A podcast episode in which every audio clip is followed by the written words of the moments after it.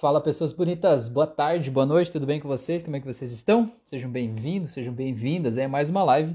Hoje então o tema é profissão terapeuta, né? Afinal de contas, ser terapeuta é uma profissão e de que forma a gente pode falar um pouco sobre isso, de que forma a gente pode viver de terapia, como se posicionar melhor nas redes sociais, como talvez aprender a ganhar mais dinheiro sendo terapeuta, como ajudar as pessoas de uma forma ainda melhor como terapeuta, tá bom? Hoje eu tenho um convidado muito especial aqui que é o Éder, ele é psicanalista, psicoterapeuta, e ele usa a hipnose clínica também nos atendimentos dele. Já já ele vai entrar ao vivo aqui comigo pra gente trocar uma ideia, a gente aprender junto aí vários assuntos, né? E falar sobre essa essa questão aí da nossa profissão de terapeuta, tá bom? Então vou dar um tempinho para ele chegar aqui. Quero convidar vocês aí para me, me dar um feedback, saber se está me vendo bem, se está me ouvindo bem, se está tudo certo aí, para saber como é que estão as coisas, tá? Por enquanto eu estou só no Instagram e eu quero ver como é que vai ser ali, se eu vou conseguir entrar no YouTube ao mesmo tempo ou não, tá? Mas isso é uma outra questão.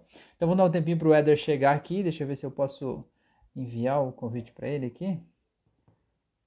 Aqui, não, não, não, tá, beleza. Você que está aí, já aproveita e me conta aí. Você é terapeuta? Você trabalha com terapia? Você ajuda as pessoas? Você tem o desejo de começar na terapia? Conta para mim aí o que o que está acontecendo, o que está passando aí nesse teu coraçãozinho aí, para a gente poder se conhecer melhor, a gente poder aprender juntos, tá bom? Então o tema de hoje é ser terapeuta, viver de terapia e aprender essas paradas todas aí, tá bom? Então me conta aí, me conta aí, você já é terapeuta, você trabalha com isso, você não trabalha? Eu vou dar um tempinho para o Eder chegar aqui, deixa eu ver, ah, eu posso convidar ele por aqui. Vamos achar aqui o Eder. O Eder aqui, beleza, convite enviado, beleza. É, enquanto isso, já vou pedir para vocês puderem me ajudar aí a compartilhar esse conteúdo, sabe? Tem um coraçãozinho primeiro ali embaixo. Senta o dedo nesse coraçãozinho aí, né? É, para o Instagram entender que esse vídeo é interessante, que esse vídeo tem um conteúdo legal, que ele vai te acrescentar, porque o Instagram entrega esse vídeo para mais gente. E também senta o dedo naquele aviãozinho que tem do lado direito ali embaixo, que esse aviãozinho faz com que o, o Instagram ele te, te é, entregue, né? Esse envia o link dessa live para alguém. E esse alguém pode entrar aqui, né? Então pega aí todos os terapeutas que você conhece, senta o dedo no aviãozinho, pesquisa eles e compartilha aí, tá bom? Tá aí nosso amigo, seja bem-vindo, Éder. Muito bem, boa noite. Boa noite, Rafael. Boa noite para todo mundo aí que está ouvindo com a gente. Beleza. Tá me ouvindo bem aí, Weder? Tá tudo de boas? Tô, tô ouvindo bem. Tá legal. Beleza. Tá muito bom. Tranquilo. Tranquilo, tô te ouvindo bem também. Seja bem-vindo aí. Fiquei muito feliz de poder trocar uma ideia aí com um terapeuta de alto calibre aí como você. Seja bem-vindo aí. Ah, eu que agradeço aí. Me sinto até honrado, orgulhoso de estar participando com você. É, para a gente poder bater esse papo aí, poder uh, esclarecer muitas coisas, né? Uh, você está com esse trabalho aí também como terapeuta e também como professor de hipnose, de hipnoterapia e vamos lá, vamos tentar aí ajudar o maior número de pessoas possível.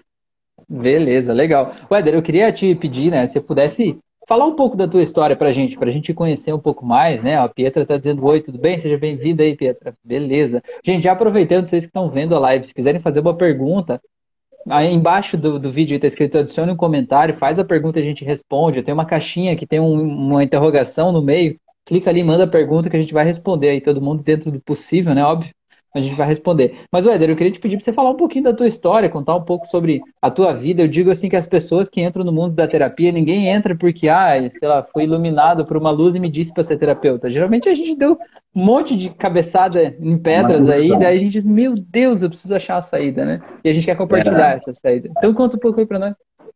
Então, hoje, hoje eu sou psicoterapeuta, sou psicanalista, tenho algumas formações com com PNL, e EFT também. Não sei se você conhece a EFT. Conheço. Uhum, conhece?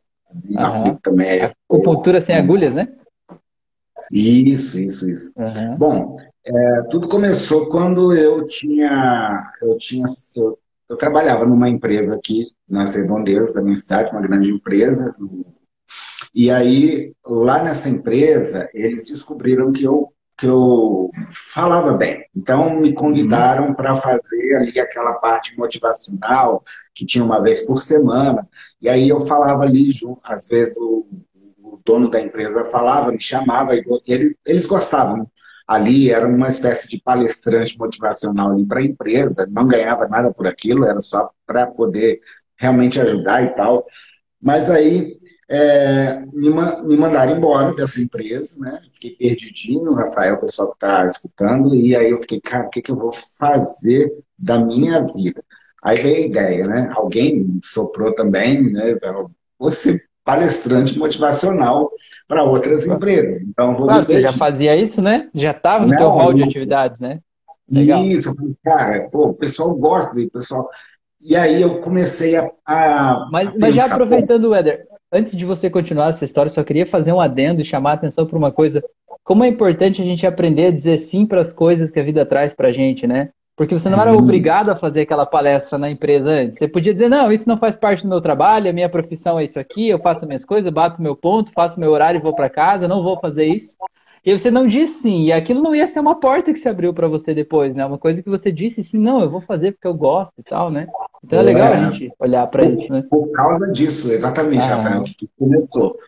Aí eu, eu pensei assim, ó, eu preciso de alguma coisa que certifique que eu tenho algum gabarito, algumas, alguma uhum. coisa para poder oferecer nas empresas. Comecei a procurar algum tipo de certificação para palestrante, e acho que nem existe, né? É, acho que a própria experiência que faz. Mas aí eu me deparei com o coaching, a, uhum. a metodologia coaching, e aí uhum. eu comecei a a, a, tentar entender o que, que ela era aquilo, e quando eu entendi, eu falei, cara, eu preciso, eu preciso disso, é isso que eu quero, né? Eu comecei a sentir, assim, uma impulsão, um impulsionamento, uma motivação para poder ajudar as pessoas com aquela forma, com aquelas ferramentas. E aí fiz a, uhum. a toda a formação como coach, e comecei a atender, Rafael. E até eu já tinha te dito anteriormente, numa conversa que a gente já teve uns dias atrás, que é, não ia para frente. A minha vida profissional como coach não ia para frente. Se você me perguntar o porquê, eu creio que vem muito do, da questão do merecimento. Para mim, uhum. hoje eu sei que existem coaches maravilhosos, uhum. então, assim, ajudando e prosperando, né? ajudando e prosperando e crescendo também. Mas uma coisa, é. né, Weder, que, que é interessante a gente falar, é que o fato de você trabalhar com coach e não conseguir ter os resultados na tua própria vida gera um descompasso interno, né? Uma sensação, como é que eu vou vender isso para as pessoas se eu não consigo ter esse resultado, né? Exatamente. É que nem o nutricionista acima do peso, o personal trainer fora de forma, né? Aquela coisa que parece que assim, eu não consigo ter isso na minha vida, como é que eu vou vender isso para os outros, né? Gera um mal-estar na gente, né? É, eu não era o meu, eu não era, não existia em minha jornada uhum. do herói, né? que uhum. eles falam. E aí, rapaz, olha só que, que, que coisa. Eu, eu comecei a, a, atender uma pessoa aqui, uma outra ali, mas eu não sentia que aquilo ali, mesmo motivando as pessoas saindo satisfeitas, e de uhum. novo, não estou aqui é, praticando nenhum demérito ao, ao uhum. coach, aos coaches. Claro. Mas eu, eu, Weber Barros, não sentia satisfeito com, com o resultado pós-coach. Eu uhum. acho que uhum. aquilo, aquilo não era, aquilo era muito temporário. Para uhum. mim, era, era, a sensação claro. que eu sentia, que depois de algum é. tempo as pessoas voltavam. Eu vejo que não, não existem técnicas que são boas ou são ruins, existem coisas que são mais adequadas para mim são mais adequados para aquele paciente que eu estou atendendo na hora, né? Então é. todo mundo se adequa e se encaixa em algum lugar, né? E às vezes aquilo Isso. que a gente faz não é dizer que não tem resultado, mas é que às vezes a gente acha uma outra coisa que dá mais certo, né? É que nem você vai, por é, exemplo, exatamente. no casamento, empresta o terno de um tio lá para você ir no casamento. Até deu certo em você, mas quando você acha um que é do teu tamanho, é, do teu jeitinho, é diferente. Você não quer mais terno, terno, camisa grande.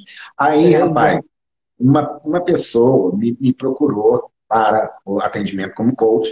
E essa pessoa queria resolver questões familiares, ali, não estava se entendendo com os filhos, com o marido e tal. Depois da terceira sessão, coaching é mais ou menos, são mais ou menos 10 sessões. Ela, ela, ela me disse que tinha o, o transtorno do pânico. E o coach não pode atender uhum. questões emocionais. Uhum. É, e eu, de coração, não estava tratando ela para o transtorno do pânico. Mas uhum. eu tentei, de alguma forma, sabe, motivar ela, dizer algumas coisas ali. E, rapaz, teve um dia lá que quando ela chegou em casa e ela falou, me mandou aquela mensagem, né, cara? Falando que, poxa, tinha conseguido, que ela, ela não conseguia sair sozinha, Rafael. Uhum. É, caminhar sozinha. Para ir no açougue, no mercadinho, ela tinha que ir com um filho, com filha. E ela falou que foi fazer caminhada e mesmo sentindo uhum. aquela né? Toda aquela aceleração, os pensamentos. Ela fez e estava muito uhum. satisfeita e estava me agradecendo, e desde aquele dia, ela, sim, até hoje, ela falou que nunca mais deu aquilo. Uhum. Lógico que não é cura, que a gente não, não, claro. não, não, vocal, não, não usa o vocábulo cura, uhum. porque uhum. é proibido até no Brasil. Mas ela se intitulou como curada, e, cara, vida que segue e eu continuei com atendendo as, é as É uma coisa, uma coisa que não dá para desver, né? Depois que você viu aquilo ali, você diz, caraca, meu, se funcionou aqui, se dá para ser assim, né? Se dá para ser rápido, é. eficiente desse jeito, eu quero fazer isso, né? Quero levar isso para as pessoas. Né? Só que é o seguinte, eu não, eu não tinha nenhuma noção, eu não tinha ideia do que eu tinha uhum. feito. Eu usei algumas ferramentas do coach, mas muito do que, do, do, mais do que eu tinha ali de mim, uhum. né? Da conversa não tinha nenhuma intenção, não estava nem pensando nisso e tal. Ela ficou bem, eu nem sabia que era transtorno de pânico. Uhum. Ela só me falou que tinha e tal.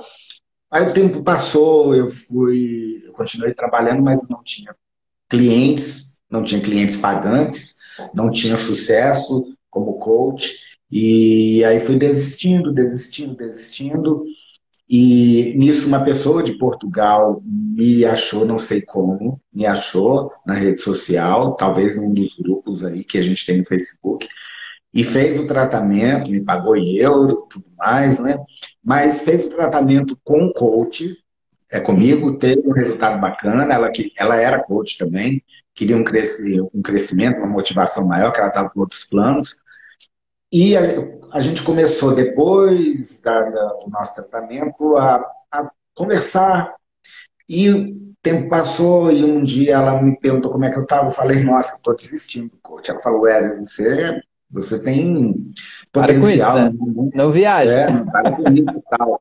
Aí ela falou assim, Rafael, escuta, ela me mandou um link do YouTube, é, que era uma meditação Escuta uhum. esse áudio aqui todos os dias, todos os dias, todos os dias, todos os dias, todas as noites, aliás, uhum. né? E aí alguma coisa vai acontecer. Eu não sei que eu acreditei tanto naquilo que eu falei, ah, fazer o quê? Não tem nada para perder mais.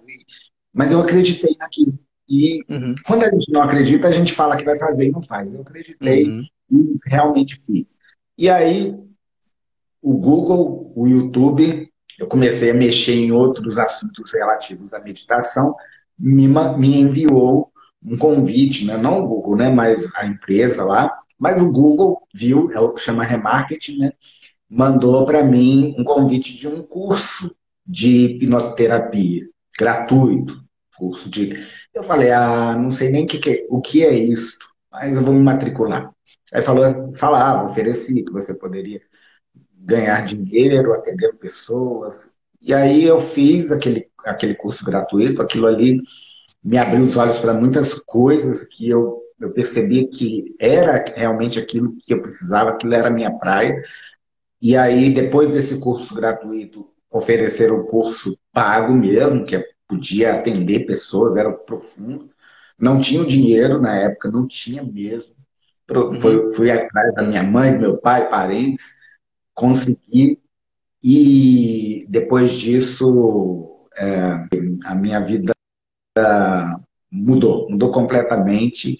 É, a gente começou a ter, é, é eu comecei a atender as pessoas, comecei no online, hoje eu tenho um consultório, né, atendo no consultório, às vezes atendo online também, quando as pessoas de fora me... E estou aí, Rafael, graças a Deus, é, muito feliz por, pela vida de terapeuta, né? A vida de terapeuta, é, eu creio que é incrível, é maravilhosa, uh, porque você, você consegue ajudar muita gente. Hoje, você uhum. sabe disso, Rafael.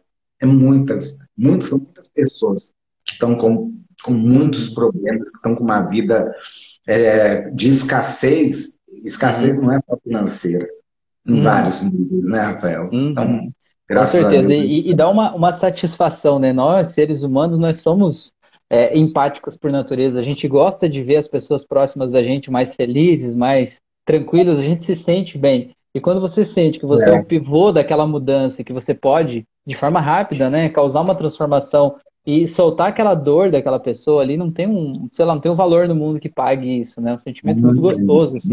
Eu digo que é fazer muito... o bem para as pessoas, ele faz tão bem para a gente, né? Não é, não é nem para quem recebe, é para quem faz.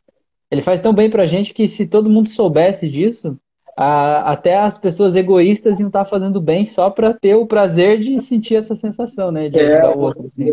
Porque é parte da, da, até da inteligência. É inteligente a gente fazer o bem, a gente não guardar mágoa, não guardar ressentimento, a gente sorrir mais para a vida, a gente claro. é, é buscar ter mais pensamentos otimistas. Isso, uhum. é, isso é inteligência, é ser inteligente. Com certeza. Tem uma pesquisa, Weder, é, eu só não me lembro de que, quando que foi feita essa pesquisa, mas ela não é muito antiga. É, eles pegaram pessoas com 60 anos de idade eles fizeram um, um, questionário bem grande lá de várias perguntas de vários aspectos sobre alimentação, hábitos, religião, enfim, um monte de questões assim, né, da vida da pessoa para eles mapear como era aquela pessoa ali, é, família, enfim, tudo isso. E aí eles pegaram e foram acompanhando essa, essas pessoas aí ao longo dos próximos anos de vida. Então eles fecharam essa pesquisa quando um grupo lá chegou aos 80 anos. Então foram 20 anos de pesquisa, né, dos 60 aos 80, a mesma pessoa que seguiu ali. E aí o que, que eles fizeram? Eles pegaram e classificaram esse grupo de pessoas em três grandes grupos, digamos, essa amostra.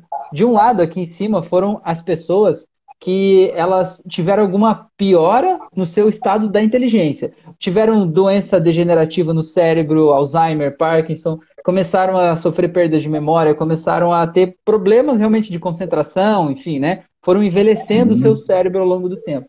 O grupo do meio eram as pessoas que mantiveram aos 80 anos a mesma capacidade que elas tinham aos 60. Elas não estavam nem menos, nem mais inteligentes, elas se mantiveram. E o terceiro grupo, que é então o, mais clássico, né, que é o objetivo de, do estudo, são, foram as pessoas que aos 80 elas eram mais inteligentes do que aos 60. Elas desenvolveram mais a criatividade, a inteligência, eram reconhecidas pelas pessoas próximas como os sábios, né, como aquelas pessoas que todo mundo vinha pedir conselhos para as pessoas, estavam sempre felizes e tal. Aí os pesquisadores criaram esses três grupos, então eles disseram, cara, a gente tem que entender o que, que tem de diferença entre essa galera que está aqui e essa galera que está aqui. Se a gente mapear o que, que eles fazem de diferente, a gente vai ter meio que um segredo aí de, de uma velhice saudável, digamos assim, né? Do, do, do, digamos, de prolongar a saúde do seu cérebro. E eles tentaram mapear um monte de coisa, alimentação, religião, número de horas de sono, tentaram mapear um monte de coisa, família, né? Um monte de coisa. E eles acharam só três coisas, Weather, que eles sentiram que eram as coisas que realmente faziam a diferença. As três coisas que todos que estavam de um lado tinham e que todos que estavam do outro não tinham. Aí essas três coisas eu vou contar na próxima live aí, na semana que vem. É... não, não vou contar não. Isso é maldade. É... Olha só, o que, que eram essas três coisas? A primeira delas era que as pessoas tinham capacidade de não guardar mágoas.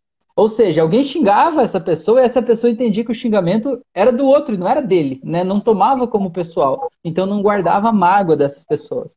A segunda coisa era que as pessoas tinham uma, um, é, é, tinham uma vontade assim muito altruísta, elas se doavam muito pelas outras pessoas, elas tinham um, um senso de doação, de ajudar a comunidade, fazer algo bom, nem que seja voluntariado, mas sentir que de alguma forma né, a sua vida era maior do que a, a sua própria existência, né? Ela estava fazendo bem, ela tinha um porquê maior para ela continuar vivendo, existindo, enfim, né? E a terceira coisa, eu fiz essa piada agora, agora eu não me lembro direito. Deixa eu ver, é a capacidade de não guardar mágoa, ser altruísta e ah, meu Deus, agora eu esqueci, Éder. Vamos continuar falando, depois eu trago a última aqui. Vai eu esqueci, esqueci. Né? Tava na ponta dele quando eu comecei a falar, tava aqui, agora eu esqueci. Mas a capacidade mas, de guardar mágoa, ser altruísta e Tá, eu vou achar, fica tranquilo. Bom, Já vou achar. mas isso, isso, isso, isso mostra aí, do, dos dois que você falou aí, do, do, fazer o bem, ser altruísta, né? Ser mais compreensivo, é, de não guardar mágoa, isso tem a ver com emoções, né? Você vê como que as emoções, elas têm um papel preponderante na nossa vida e muitas pessoas até descartam essa questão, não, não se lembram. As pessoas estão muito mais propensas, eu vejo, Rafael, e é isso que o terapeuta busca modificar nas pessoas, elas estão muito imediatistas, muito é, na defensiva, e na defensiva elas acabam reagindo em vez de agir. Então, uhum. a gente está sempre pronto para reagir em alguma coisa.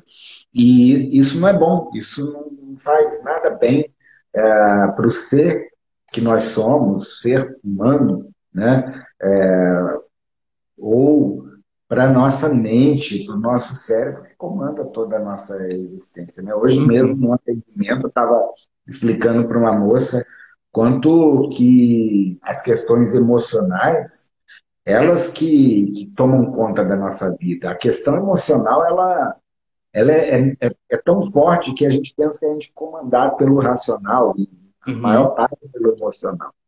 Você uhum. pegar uma tábua se você pegar uma tábua de 15 metros, 40 centímetros de largura, é bem larga, né?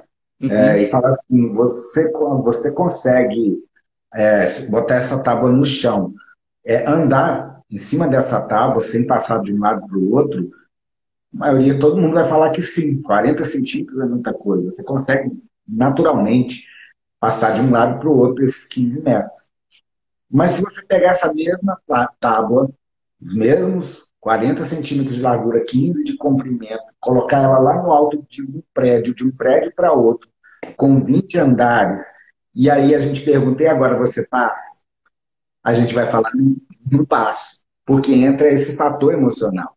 Esse com fator certeza, emocional muda tudo, né? Vozes, hein? Muda tudo, né? Quando tem esse fator muda emocional, tudo, muda tudo. Então, eu não, não consigo, eu posso cair, aquela vozinha começa a falar dentro da gente, e deixa a nossa, a, a nossa confiança embora. Então, assim, as questões emocionais, elas comandam a, a nossa vida. É o que a gente está interpretando do mundo e está interpretando de nós mesmos, Rafael. É, isso faz, faz todo sentido. É, até tem, tem pesquisas né, que mostram que quando a gente é submetido a equipamentos de ressonância é, ultramagnética, ressonância magnética, desculpa, que mede a, a, irrigação sanguínea no cérebro, né? E as pessoas são é, solicitadas a tomar decisões, eles percebem que a parte do cérebro, do, do, nosso cérebro límbico, né, que é responsável pelas emoções, ela uhum. é irrigada antes do nosso neocórtex, que é responsável pela razão. Ou seja, no final das contas, a gente decide emocionalmente primeiro. Depois que a gente já decidiu emocionalmente sobre aquilo, aí então que o nosso neocórtex é acionado para tomar uma decisão lógica a respeito daquilo. Então, por exemplo, a gente vai comprar um carro. Você diz assim, não, eu escolhi o carro tal, porque ele tem tantos cavalos de potência, porque ele faz tantos quilômetros por litro, porque ele isso. Isso aí é tudo teu neocórtex achando uma explicação lógica depois uhum. que você já decidiu emocionalmente. No final das contas, você escolheu aquele carro lá porque, sei lá, você conhece uma pessoa que você admira que tem um carro igual aquele, ou porque você olhou e achou bonito, e isso já foi é suficiente para você.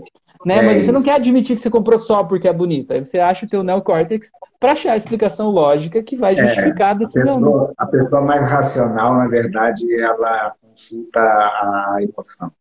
Perguntar Exato. se você gosta de pêssego, a pessoa vai responder o sim ou não é, racionalmente, mas só explicando que o emocional já orientou. Porque quando pergunta você gosta de pêssego, imediatamente o teu subconsciente entra em ação e você vai lembrar talvez da primeira vez que você experimentou o pêssego. Se você uhum. achou docinho, se ele achou ele gostoso, se ele achou ele mais azedo.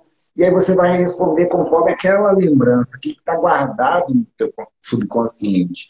E aí você vai trazer isso em, em centésimos de tempo.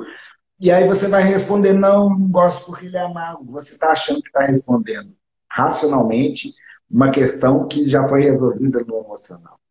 Uhum, exatamente. Né? E na verdade, como você falou, as pessoas racionais elas não admitem, elas não querem aceitar que existe emoção dentro delas, né? Elas exato, querem viver uma vida separada disso, né? Eu até atendi uma pessoa recentemente que é, a pessoa tinha uma fobia específica, né? De uma situação específica, eu não vou falar o que é, mas quando a pessoa se via naquela situação, ela tinha um mal-estar, aquele mal-estar generalizado, tomava conta do corpo da pessoa, enfim, né? A, a, clássica crise de pânico, né? E daí a gente foi conversar e tal. Eu falei, tá, mas o que, que você tá pensando? O que, que você tá sentindo? Quais as suas experiências com isso? Não, não, não tenho experiência nenhuma, não tenho nada, eu não penso nada, não sinto nada, não. É só uma coisa que acontece no meu corpo. Eu falei, cara, não existe uma coisa que acontece no teu corpo. O que acontece no teu corpo é o resultado, né? É a ação que o teu corpo está tomando frente a um desafio, a um medo, a, uma, a um perigo que você está vendo na tua mente. Se você não olhar para isso não aceitar que isso existe, você vai passar a vida lutando contra o teu corpo, como se o teu corpo fosse teu inimigo, alguém que de repente do nada trava, te bloqueia e te impede. E na verdade o teu corpo está te protegendo, né? A ação, aquela crise de pânico é a ação de colocar o nosso corpo no estado máximo de recursos para fazer frente ao perigo iminente que está ali acontecendo, né? Embora não seja racional, é um perigo que você está sentindo. E a gente precisa olhar para isso, né? Se a gente não aceitar isso, a gente vai dizer, não, tem que tirar esse negócio de mim. Não tem que tirar é. de mim, né? Você tem que entender é. por que, que ele está aí. E, e, e, isso é tão é, sensacional, eu já ia falar louco, isso é tão louco, né?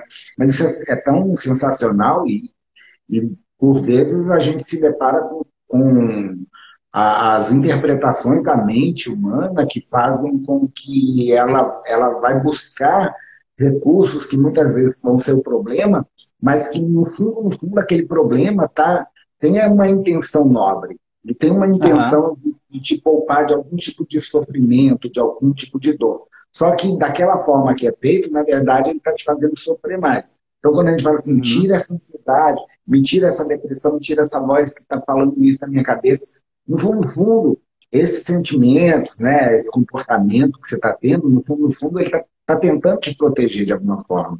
Né? Só que quando claro. você consegue perceber que existe uma forma mais saudável de você lidar com aquele trauma da, da tua infância, com aquilo que você viu, ouviu ou sentiu, que te marcou, e às vezes você nem sabe que te marcou, que, mas que está gerando esse, essa, essa, essa, esse comportamento, essa tristeza, esses pensamentos acelerados, quando você descobre que você pode lidar, porque no fundo, no fundo, a ansiedade talvez queira que você é, esteja mandando uma mensagem para você que você precisa acalmar, ser mais sereno.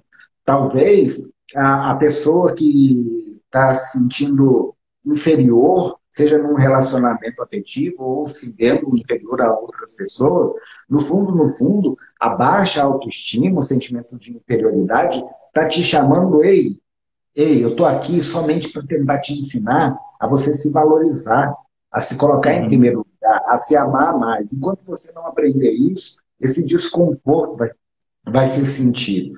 E as pessoas, a, nós, né, quando a gente fala as pessoas, Rafael, também posso me incluir. Claro que hoje, como terapeuta, a gente também faz terapia, a gente tem que buscar isso. Principalmente você que é psicanalista, você sabe disso, né? A psicanálise é, é, orienta que a gente esteja a todo momento se né, fazendo essa, essa lavagem, mas é preciso que a gente entenda que lá no passado o Éder ele tinha muita baixa autoestima.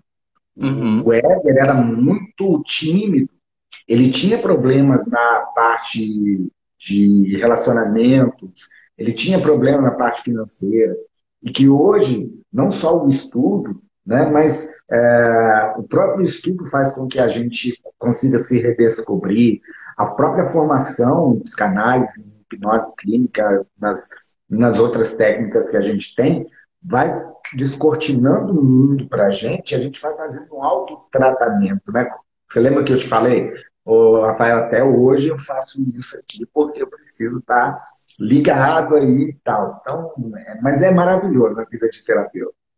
É muito, é muito gostoso isso. E é muito legal, né, Éder? Uma coisa que, que você contou aí antes, né? Com aquela moça lá. É uma coisa que é muito interessante, né? A gente vê é que eu acho que é um erro muito comum que os terapeutas cometem, né?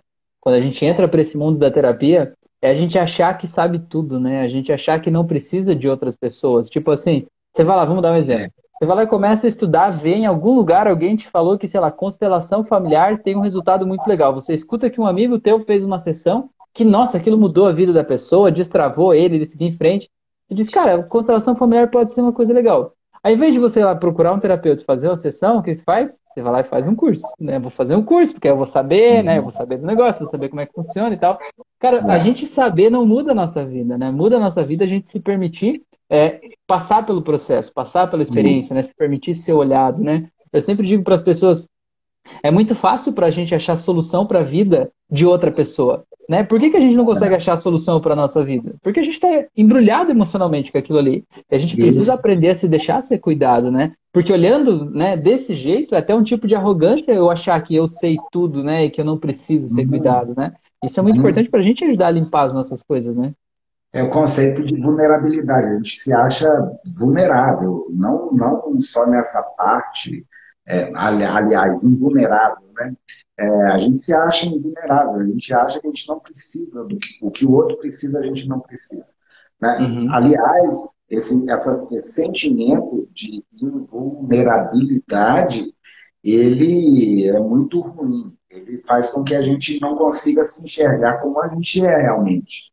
A gente uhum. começa a enxergar como um super-herói, aí talvez seja o oposto da pessoa que está deprimida, que é a pessoa que tem baixa autoestima. É a pessoa que julga que, é, que não precisa de ajuda.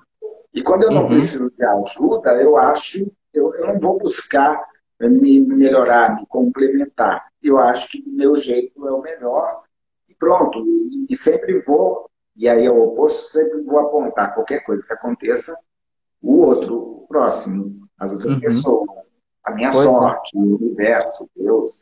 Como, como diz o, o, Homer Simpson, né? A culpa é minha, eu coloco em quem eu quiser, né? Eu coloco em quem Exatamente. eu quiser. Exatamente. Aliás, essa, o vitimismo, é, é, aí eu tô, eu tô falando agora sobre uma outra coisa, Rafael, que é, eu estava pensando outro dia, falei, acho que isso talvez é a pior coisa que uma pessoa pode trazer dentro dela de transtorno emocional. É, tanto é que eu, eu já comecei a, a, falar com pacientes que começam o tratamento comigo, ó, o vitimismo acabou. Uhum. Coitadinho, o vitimismo não pode entrar, porque se você insiste, insistir nisso, o vitimismo, não tem como você ser tratado, porque você vai uhum. sempre estar tendo um olhar totalmente é, é, fora da realidade de você mesmo e das outras pessoas. Porque, no fundo, no fundo o, o vitimista ele quer colher alguma vantagem na dor dele. Inclusive, a própria psicanálise fala, fala sobre isso, né?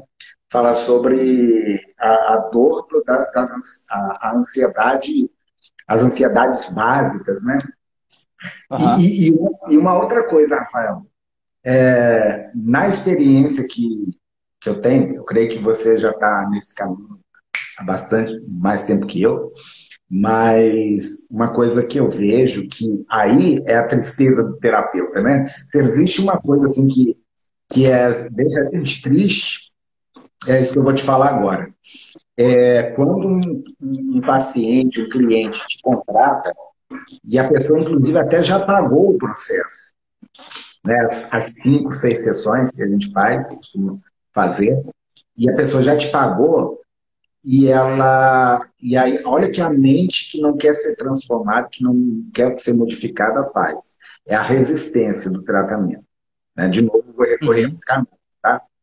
Quando, quando Freud vai falar lá da resistência e as características do paciente, do cliente resistente que a mente dele vai criando uma porção de, de, de ferramentas, de coisas para não ser tratado.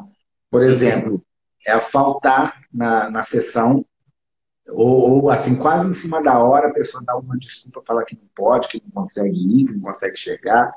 Uhum. É, outra coisa, focar o tratamento mais na, na no que está acontecendo por fora, no sintoma e não na causa, uhum. querendo você, ó, resolve isso assim que está acontecendo comigo. Mas ela não quer que você vai lá e analise o que está por trás disso. Uma outra uhum. coisa, é desconfiada do, do, do, profissional. Capacidade. Uhum. A capacidade do terapeuta. Fica perguntando, mas será que ele é bom mesmo? Será que você já tratou isso? Fica desconfiado disso.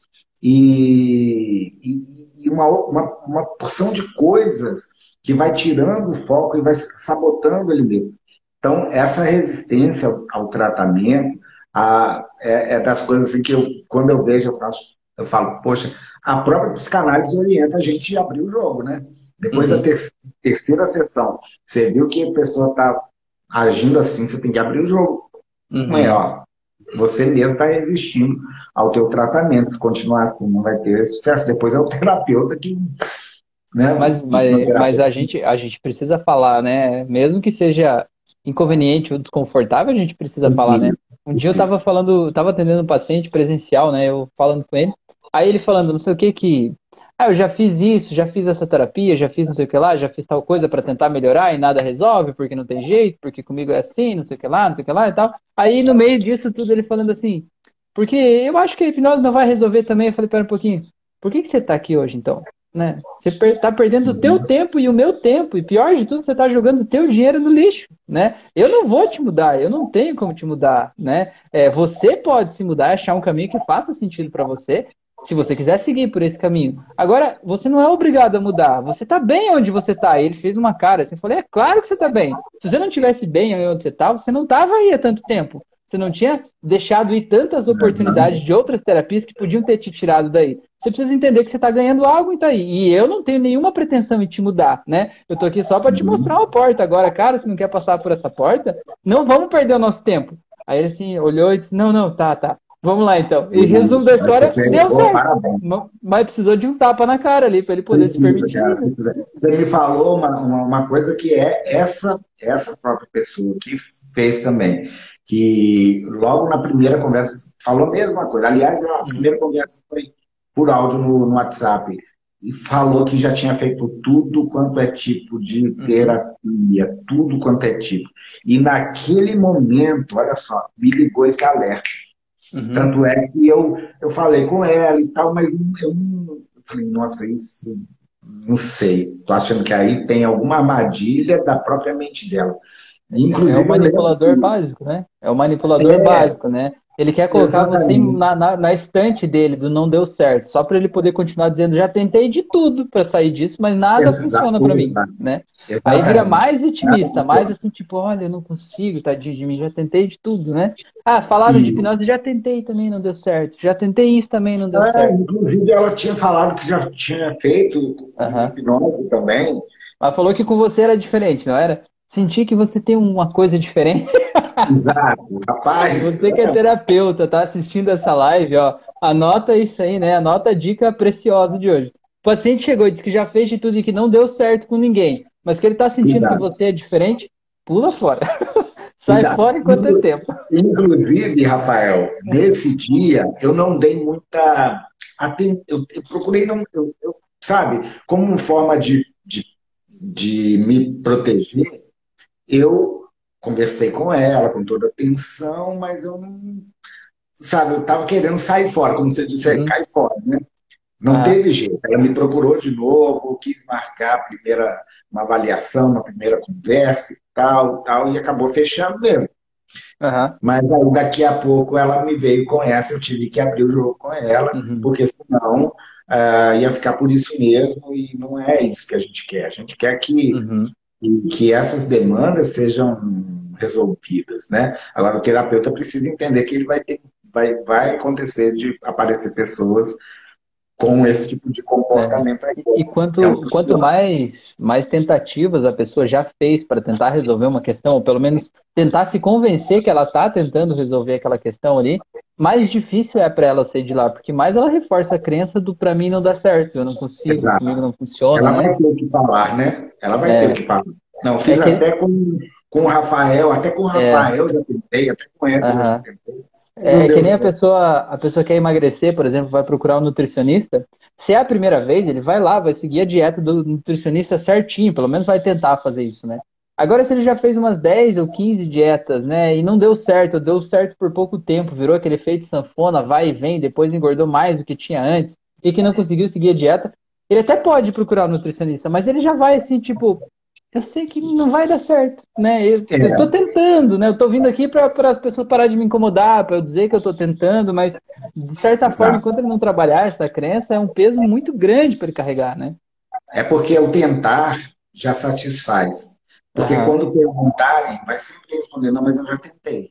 Uhum. Não é? Eu já tirei. É como se eu pudesse dissociar o tentar, como se fosse uhum. já uma coroação para uhum. que tudo o resto fosse de fora. Então, se perguntar para o Rafael, perguntar para o Ed, para qualquer um, não, eu tentei.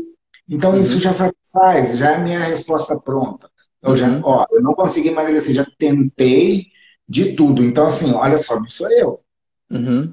Claro. Olha como é que a gente cria uma porção de armadilhas para a gente mesmo. É que, né? nem, que nem a pessoa a pessoa está procurando emprego, por exemplo, né? E ela, é, às vezes, ela coloca na cabeça dela que a missão, o objetivo dela é entregar currículo. Então ela sai de casa com o objetivo não é de arrumar emprego, é de entregar currículo. Ela sai uhum. de casa e entrega 50, 100 currículos no dia. E ela fica com a sensação de, nossa, eu estou fazendo tudo, já fui em 100 empresas é. diferentes, deixei lá e tal. Só que se o teu desejo era entregar o currículo, você foi bem sucedido no teu objetivo. Você entregou 100 currículos, quem que consegue fazer isso, né? Agora você tem que ter clareza do que, que você quer. Você quer entregar currículo ou você quer arrumar um emprego? Você quer arrumar um emprego, talvez você esteja focando na coisa errada, né? Talvez você precise é. fazer algo diferente do que você está fazendo, porque você está suprindo o teu desejo, né? E é justamente uhum. isso que você está falando. Às vezes, o, o, tentar já supre, né? Não, eu estou tentando arrumar um emprego aí, é. entreguei currículo e tal, né? E às vezes para a pessoa ela já sente assim, não, tá resolvido aqui dentro de mim, né? Tá resolvido, porque uhum. se fala, perguntarem para mim é, se eu tenho teto aqui, né? Eu vou tentar, uhum. vou tentar botar minha mão no teto. Uhum. Pronto, tentei. Tá bom. Uhum. E aí, não consegui, ó, já tentei, Rafael. Uhum. Mas só que para me encostar ali, eu posso usar uma porção de recursos que vão dar mais trabalho. Pegar uma uhum. cadeira, pegar uma escada, um banquinho, alguma coisa para me esforçar, para subir. Só que eu não quero isso. Eu uhum. quero só dizer que eu tentei alguma coisa. Ah, eu uhum. tentei emagrecer, eu tentei ali, mas eu não consigo, sabe? Aí eu uhum. acabei comendo, e depois que eu comi a primeira Aí já, e, mas, é, mas é isso que você está falando, Véder. Eu acho que isso aí é a essência do nosso trabalho de terapeuta, eu acho, né? Nessa metáfora que você deu da pessoa subir, pegar no teto aí, eu acho que isso explica muito, né? Nesse caso, por exemplo, da pessoa, tentei me esticar, né? Não alcancei lá e pronto, né? Isso explica muito, assim, de por que, que você quer pegar no teto. Porque muitas vezes esse paciente, ele não tem o desejo de pegar lá no teto, ele não tem o desejo daquele objetivo.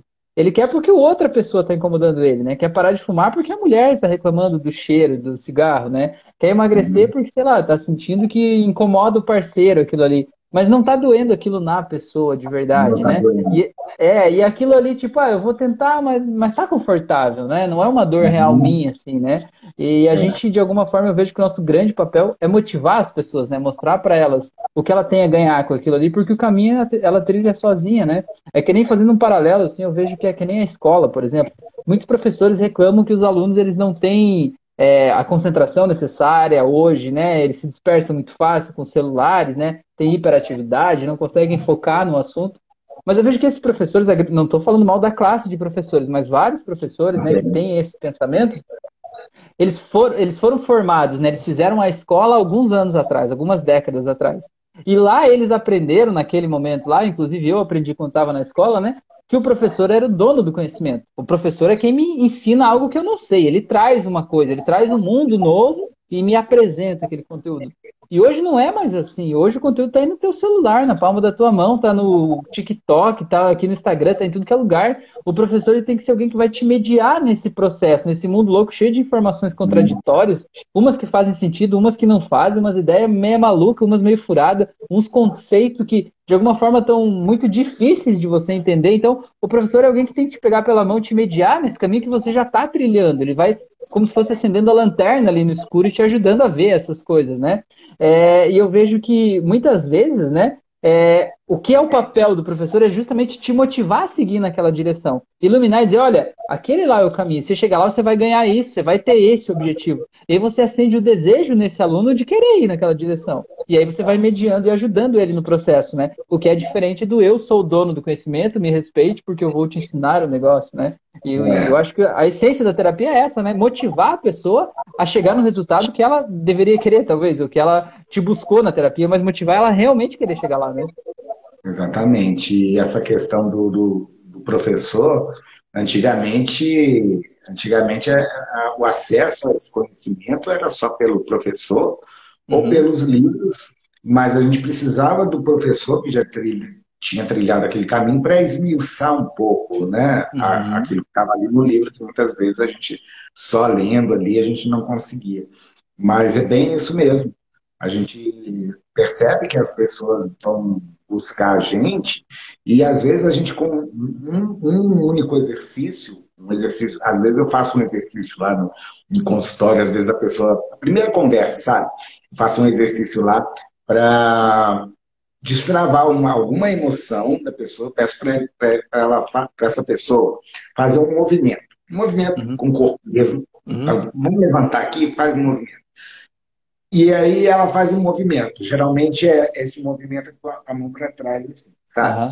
Para ver aí, depois... até onde é que vai, né?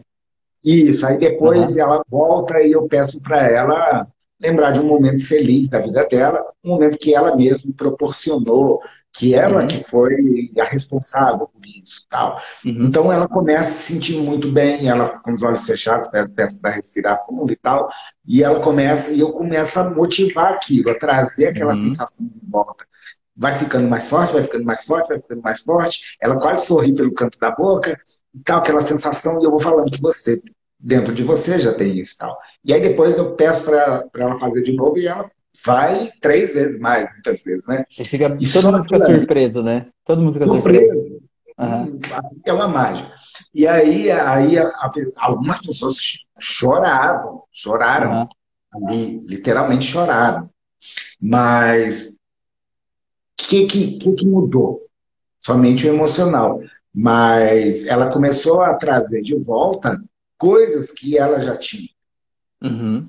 Já, já estavam, já estão, já está dentro de nós. Uhum. Todas essas coisas, essas ferramentas colocadas por Deus, pelo universo, né? quem nos fez, somos todos nós, é, a gente tem todas essas potências. Então, nós, né, tanto é que quando alguém transforma, era ansioso, era depressivo, tinha baixa estima, modificou a vida e vai falar assim: Ô Rafael, muito obrigado, Rafael, pelo que você fez comigo.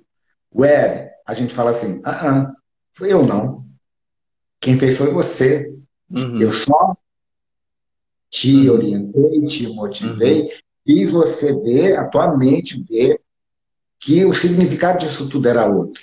Uhum. E, aí, e aí a coisa modifica. Né? Eu, digo, eu digo que o grande problema, né? É, é a mesma coisa que você está falando, mas o grande problema que gera esse descompasso dentro da gente é que a gente compartimenta as coisas da nossa vida. Tipo assim, eu tenho momentos felizes, eu guardo aqui no lugar da felicidade. Eu tenho momentos que eu me sinto corajoso, né? Eu me senti corajoso que eu fui lá e fiz um negócio, eu guardo na gavetinha da coragem. Aí tem um negócio que me dá medo, sei lá, trocar de emprego, ou enfrentar um chefe ou algo assim, me dá medo. Aí tá lá no lugar do medo. A gente olha pro medo e aí a gente se sente sem recurso, porque a gente tá se sentindo com medo e naquela é. gaveta tem um monte de coisa de medo lá, que vai trazendo outras lembranças, que eu senti medo, que o medo me paralisou, me impediu. Agora, se você abrir as duas gavetas, a solução está ali na gaveta do lado, né? A solução está ali naquela gavetinha onde está a coragem, né? E se você abrir as duas ao mesmo tempo, aquela coisa do medo simplesmente desaparece. Eu atendi uma pessoa, uma pessoa uma vez, Weder, que foi tão curioso, né? Que essa pessoa ela foi fazer um intercâmbio na França. Ela era brasileira, foi fazer um intercâmbio na França com 18, 19 anos, né? Não conhecia ninguém, não falava francês direito, foi assim para aprender o francês. Foi lá, se jogou e acabou ficando, fazendo uma faculdade lá, morando sozinha numa república, dividindo tudo, né? Construiu a vida, né? Teve um marido, filhos, enfim, né? Fez tudo isso, tem uma profissão legal. E ela tava com uma dificuldade de encarar uma coisinha, sabe, na vida dela lá, que tava com medo, né? Aquele medo, tipo, acho que eu não consigo, acho que eu não sou capaz de fazer isso aqui. Tipo, era uma prova que ela tinha que fazer, mas é uma prova, assim, fácil, né? Relativamente fácil. Aí o que eu fiz? Eu falei para ela, imagina você vindo, né? Chegando na França com todos aqueles sonhos. Pensa o nível de coragem que você precisava para fazer essa viagem. Sente aquele frio na barriga que você sentia, né? De imaginar um mundo novo, lugares novos, pessoas que você não fala o idioma direito, né? Deixar tua família para trás, né? Quanta coisa está envolvida e ela lá se sentindo poderosa, né? Imagina você chegando de avião naquele lugar novo, respirando o ar da França, lugar que você sempre sonhou e tá, agora você tá aí e tal, né? Falei assim, agora imagina essa pessoa olhando para a prova que você tem que fazer agora. Aí ela começou a dar risada e falou: provinha de nada, né? tipo assim, aquela situação. Não, não tenho medo aqui quando eu acesso o estado de recurso certo, né? E é isso que você falou, tá dentro da gente. É, o bom terapeuta ele precisa aprender a mobilizar esses estados emocionais e fazer as coisas fluírem, né? Trazer a solução, colocar é. junto com o problema, né? Porque as coisas se resolvem. Isso, isso, exatamente. O, recurso da gratidão, por exemplo, né? A gente esquece de. O Éder, você justo. falou a palavra, Éder. Gratidão. Lembra do. Olha só, lembra do, da pesquisa? Era hum? se sentir ah, é grato, né? Manter um estado de gratidão, ser grato pelas coisas, pelas pessoas, pela vida não guardar mágoa das pessoas do passado, enfim, perdoar né, as pessoas do passado e ser altruísta, que é ter um sentimento que é maior do que si mesmo, assim, né? Sentir que você está contribuindo com o mundo. Gratidão, olha a palavra que me fugiu, rapaz. É isso aí. Agora Era gratidão, viu? Falei que até o fim da live vinha, olha, a sugestão estava no ar aí, agora veja. Que bom é que a gente está em sintonia. Mas uhum. a, o que eu ia falar da gratidão é o seguinte: é, Outro dia eu tava, eu tava conversando com. Na verdade, foi a esposa dele foi fazer uma primeira conversa comigo e ele veio, ele quis vir também, depois eu chamei ele e tal. E aí começamos a conversar, tava com um tempo, mas começamos a conversar tal, e aí eu tava falando. Veio, a, a gente quando, também quando a gente começa a conversar aqui, a gente se empolga, né, Rafael? Falando dessas coisas assim, movimento é, humano nosso, a gente se empolga. Então, eu comecei a, a falar para ele sobre essa questão da gratidão, e aí eu falei, assim, conceitos que o Éder achava, né, sobre gratidão. Eu falei que a gratidão, ela não é somente a gente abrir a boca e falar obrigado, obrigado, obrigado. Gratidão é um modo de vida. Gratidão é como eu lido com a vida, como a, interpreto a vida, como interpreto as pessoas. Uma pessoa que está muito, muito nervosa, que recludo, é o oposto da gratidão. Tal. Eu fui falando algumas coisas nesse sentido, né? E aí ele, uai, mas então agora que eu estou entendendo o que é gratidão. Então, assim, eu achei, eu achei legal, sabe? É, poder contribuir com algo. É, ela é é um modo de vida assim. Ela é muito mais do que abrir a boca e falar, ah, grato, obrigado, obrigado. Não adianta a gente só falar obrigado e a gente não, não agir com o sentimento de reconhecimento. Porque gratidão é reconhecimento. Uhum. E reconhecimento é justiça. É ser uhum. justo. Eu preciso ser justo. Se eu olho só para as coisas ruins que aconteceram com a minha vida, na minha vida. Às vezes foram três, quatro. Uhum. E me nego, e me nego a ver todas as bênçãos que eu recebi até hoje. Uhum. Então isso não é ser grato, isso, aliás, é ser injusto. Uhum. Ingratidão é injustiça. Uhum. É você não observar a realidade que te acontece todos os dias. Uhum. Por, por pior que tenha sido tua vida, percebe que você está vivo. Uhum. Eu Isso digo que do, do, do, do, problema sempre tem algo para você tirar um motivo para ser grato pelo problema. Vou dar um exemplo, Éder. A pessoa procura dizer assim, Rafael, eu tenho um problema porque meu filho não me obedece. Ele fica me xingando e tal. Falei, cara, você tem um filho. Quantas pessoas queriam poder ter um filho e não tem um filho, né? Ah, o meu marido fica me cutucando, me xingando e tal. Pô, você tem uma pessoa do teu lado que escolheu para ser do teu lado, né? Então, é dentro do problema, tem um motivo para você ser grato. E a outra coisa também é a gente olhar assim, às vezes a pessoa olha para o que falta, né? Porque ela queria ter. Eu queria ter mais dinheiro, eu queria morar numa mansão de frente para o mar, eu queria ter casa em todos os continentes e tal. Pô, mas e a casa que você tem hoje, né? Você não é grato pela casa onde você mora hoje, né? Você não tem água encanada, luz elétrica na tua casa, né? é, você está desmerecendo tudo isso em função do que você acha que falta. E esse é o grande lance da gente entender, né? Que essa escada da vida, vamos dizer, né, do nosso desenvolvimento pessoal, ela não tem um final. Ela não tem um final. Não vai chegar um dia que você vai dizer, ah, agora eu consegui tudo que eu, que eu quis tudo, e agora eu vou ser feliz daqui para frente. Não existe. A gente tem que aprender a ser feliz enquanto caminha. Sempre vai ter algo mais é para eu desejar é, para frente. E sempre tem algo que eu é, tenho hoje que eu já desejei muito lá atrás e que eu consegui lutar muito para eu conseguir ter isso hoje. E é legal a gente saber olhar para isso e ser grato, né? É isso que você falou. Acaba sendo injusto com a nossa história a gente não ser grato pelo que a gente tem, né? É exatamente isso, Rafael. Rapaz, é... cara, sem brincadeira, tá prontinho. É, eu só não, não, postei ainda. Eu fiz um eu fiz um vídeo exatamente com uma coisa mais ou menos parecida com isso. É, foi eu e minha esposa, a gente foi fazer uma viagem e a gente estava num, resort. E aí ali, teve uma vez que a gente estava indo almoçar, estava vindo ali dentro do resort uma menina com as duas pernas é, de, como fala? Mecânica. Com mecânica, uhum. prótese, alguma coisa assim. E com a bengala, e a mãe dela atrás ali motivando ela, com todo carinho, e ela andando, só que toda, sabe, toda assim, uhum. torta tal. E aí, quando eu olhei para aquilo, imediatamente veio um sentimento de pena, né? A gente tem, uhum. a gente é pronto para isso, de compaixão, de pena, de dó. Minha esposa olhou também, sentiu aquilo. Aí veio aquela, aquela coisa né, que a gente começa a ter, né? Pelo amor de Deus, a gente começa a analisar as coisas mais profundamente. Não sei, isso, isso é, começa a ser natural. Aí eu falei assim, aí eu falei, o nome da minha esposa é Edilene. Edilene, você sabia que até aquela menina que a gente está sentindo pena dela, ela tem motivo para ser grata? Uhum. Eu, eu, eu, fiz um, um vídeo com isso. Porque quantas meninas também que não têm as duas pernas, ou não tem a mãe, ou não tem a perna mecânica, ou uhum. outra coisa, ela estava num resort. Uhum. Um lugar que tem uma praia particular, uma piscina. Então ela tem motivo para ser grata.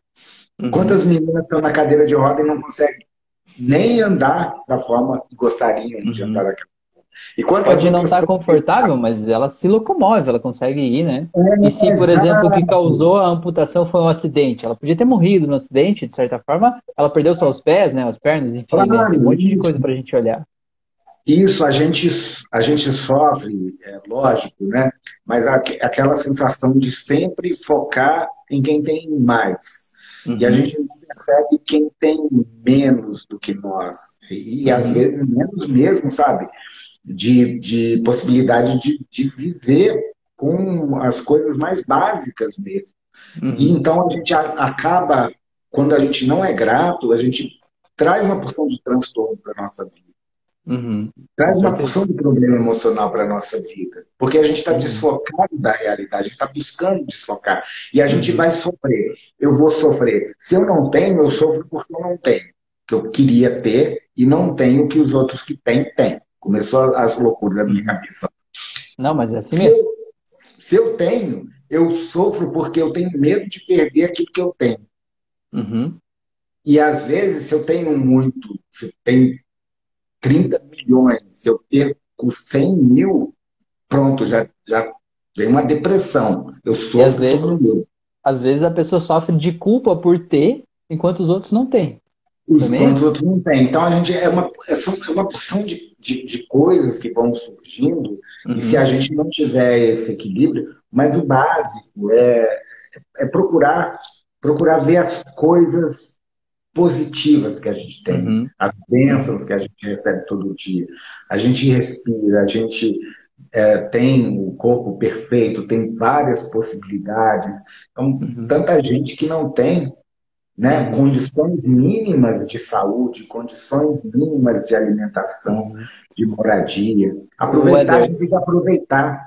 E falando nesse aspecto né, da gente ser grato pelo que a gente tem, queria te aproveitar, é, aproveitar essa deixa então e te perguntar pelo que você é grato na profissão de terapeuta, né, de hipnoterapeuta, de psicanalista, o que que nessa profissão de alguma forma te faz bem, te dá orgulho de fazer isso?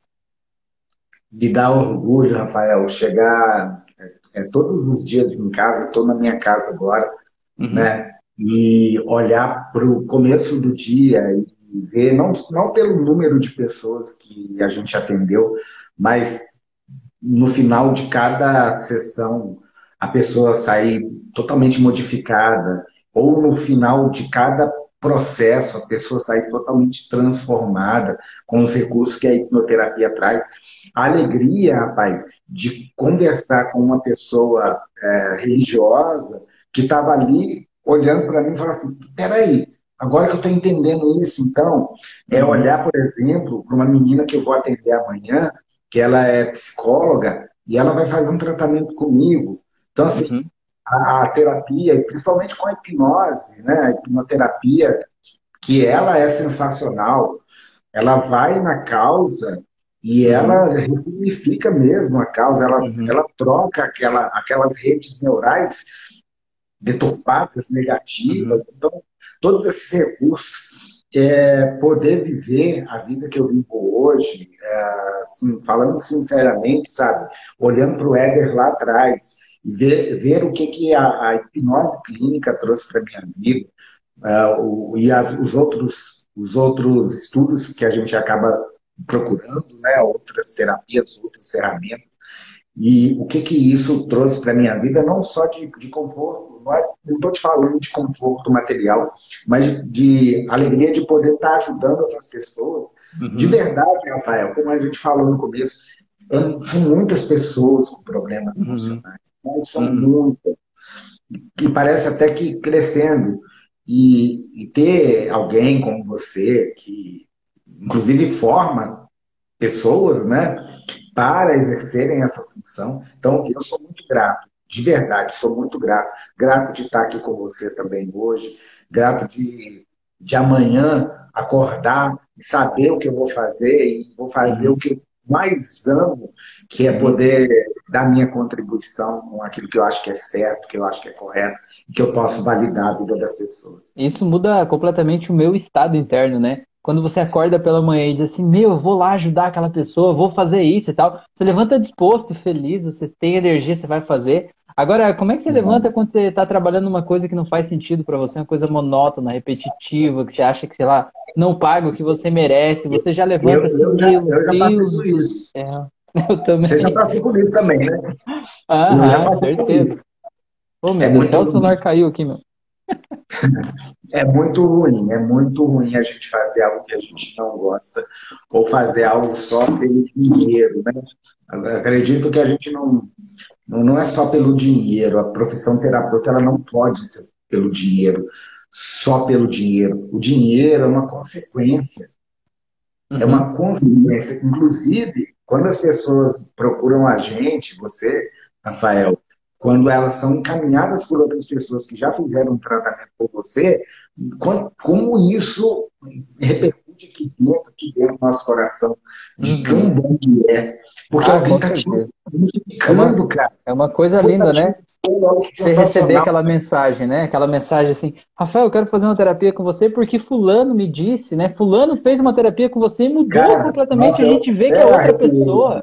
Aham, é muito legal. Porque é muito legal, cara. É muito... Ou então alguém fala assim, ô Rafael, é, eu, vou, eu posso te dar o teu, o teu número para minha prima, para fulano, que uhum. eu indiquei que estou gostando muito. Cara, isso é uhum. muito bom. Isso é uma validação uhum. incrível Legal. do trabalho da gente, né, cara? O Éder, e deixa eu te perguntar uma coisa, né? Você falou de, do, desse pagamento né, emocional, por essa questão de perceber esse valor que a gente entrega para o mundo, né? Que a gente torna o mundo um lugar melhor, né? A partir do momento que a gente ajuda essas pessoas a serem melhores. É, eu queria te perguntar, dá para viver de terapia? Dá para viver financeiramente fazendo terapia? Dá para viver de forma tranquila, ganhando o necessário para sobreviver? Dá e muito mais, né? Hoje a gente, é, agora falando por, esse lado financeiro, os recursos que a gente consegue ter ajudando pessoas, porque é incrível. Você ser bem remunerado, bem remunerado, fazendo, ajudando as pessoas a se transformarem. Então dá e muito bem. Então hoje, meu, eu, né, a gente está falando assim com toda simplicidade, mas o nível de vida que eu tenho hoje totalmente diferente. É, eu creio que tudo o que aconteceu na minha vida, mesmo pra, trabalhando para outras pessoas, trabalhando para outras empresas, outros cursos, até o próprio coaching, foram plataformas, foram pontes para chegar onde eu estou, que era uhum. onde eu, eu, eu, eu, tenho que estar, é, o, é o meu uhum. lugar, uhum. é aqui. Eu acredito nisso. Então, hoje é a, parece isso, que né? fechou tudo. Uhum. Né? Fechou tudo. É o, é o que eu tinha, é o que eu quero, é o que eu posso, é o que eu devo e faço com todo amor. O dinheiro vem sim, vem, vem. E uma Verdade, coisa, vem. uma coisa que é legal, né, o Éder, é ver. É, eu vi isso falando uma vez, era um vídeo do Jerônimo Temel, né? Sei que você conhece ele também. falando sobre essa questão. É, falando sobre essa questão de propósito, ele falou assim: você quer saber se você está fazendo a coisa que você devia fazer, a coisa certa para você? Imagina se você ganhasse 10 milhões de dólares na tua conta hoje. Amanhã você ia fazer a mesma coisa que você faz todos os dias? Ou você ia fazer uma coisa diferente? Aí ele falou, por exemplo, imagina a Madre Teresa lá, né? É, ela tava, tava lá, né, cuidando dos hospitais e fazendo todas aquelas missões de caridade dela, né? Você acha que se desse 10 milhões de dólares, colocasse na conta dela, você acha que ela ia abandonar aquilo tudo e ia morar no Caribe, viver de biquíni, deitar numa rede? É óbvio que não, porque ela tá fazendo o que ela devia fazer. Ela se sente viva fazendo aquilo ali. O dinheiro é consequência, né? Então, cara, quando eu vi é. aquilo, para mim fez muito sentido que para mim, realmente, se eu tiver mais dinheiro, eu vou fazer mais disso aqui, né? Transformar mais uhum. pessoas, vou chegar a mais gente, né? Estender mais o trabalho, porque eu Exatamente. adoro fazer isso. Eu sei que você tá nessa mesma vibe, né? Você se sente feliz, você sente que você tá onde devia estar, tá, né? É um sentimento difícil é. de descrever, mas é gostoso de sentir, né? Exatamente. É, é isso, é, é esse propósito, essa coisa de você saber que cara, estou no lugar certo, fazendo a coisa certa, fazendo a coisa que, que eu amo. Então, é, é, é, tudo, é muito diferente. É, é diferente uhum. você fazer aquilo que você gosta, parece que você nasceu para aquilo, né? Uhum. Que você fazer uma coisa que às vezes pode te, te dar dinheiro, uhum. mas te dá uma, uma, certa, um certo desconforto, uma infelicidade. Uhum. Você tem que fazer aquilo ali forçado. Então, o próprio, o próprio é. Jerônimo, você deve conhecer a história dele. Uhum. Jerônimo, ele dispensou lá a advocacia da Né?